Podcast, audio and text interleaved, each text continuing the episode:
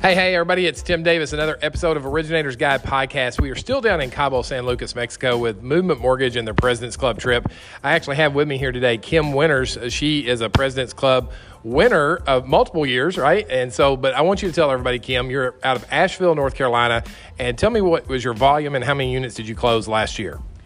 Last year was a great year. We were a little under 91 million with 341 units and you're obviously taking advantage of the low interest rates right now. We had a panel this morning, you were one of the panelists, and we asked the question How many loans did you lock last week? Can you tell everybody how many loans that you, that you locked? What was that number? Well, you asked the question What's your biggest lock week? And that was 55. Last week, I haven't added it up. It's been crazy. Okay, so obviously you know what you're doing. You've been in the business 20 plus years. Uh, share with the listeners what do you feel like uh, the most important thing or things that originators should be doing out there uh, with his low interest rates and the market the way it is?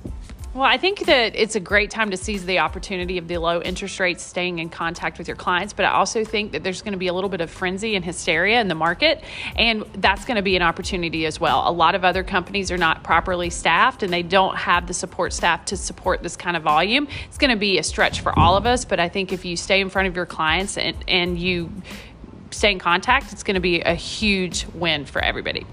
Now, you not only are you helping people with refinances, you're really staying in front of your real estate agents too. What are the the things that you're doing to stay in front of your real estate agents real quickly?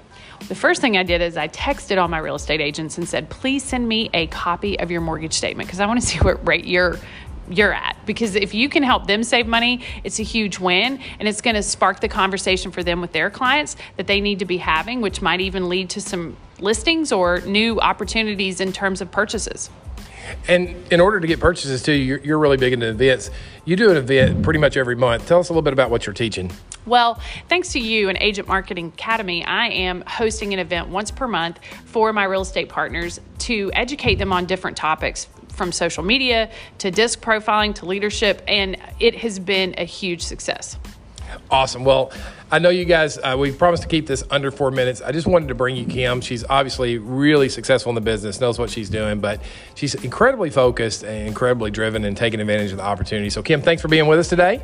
Uh, you guys, listen, if you need a way to meet more real estate agents, I've got a free script over on my website, originatorsguide.com. Swing over there, pick it up. You can use it and meet more real estate agents.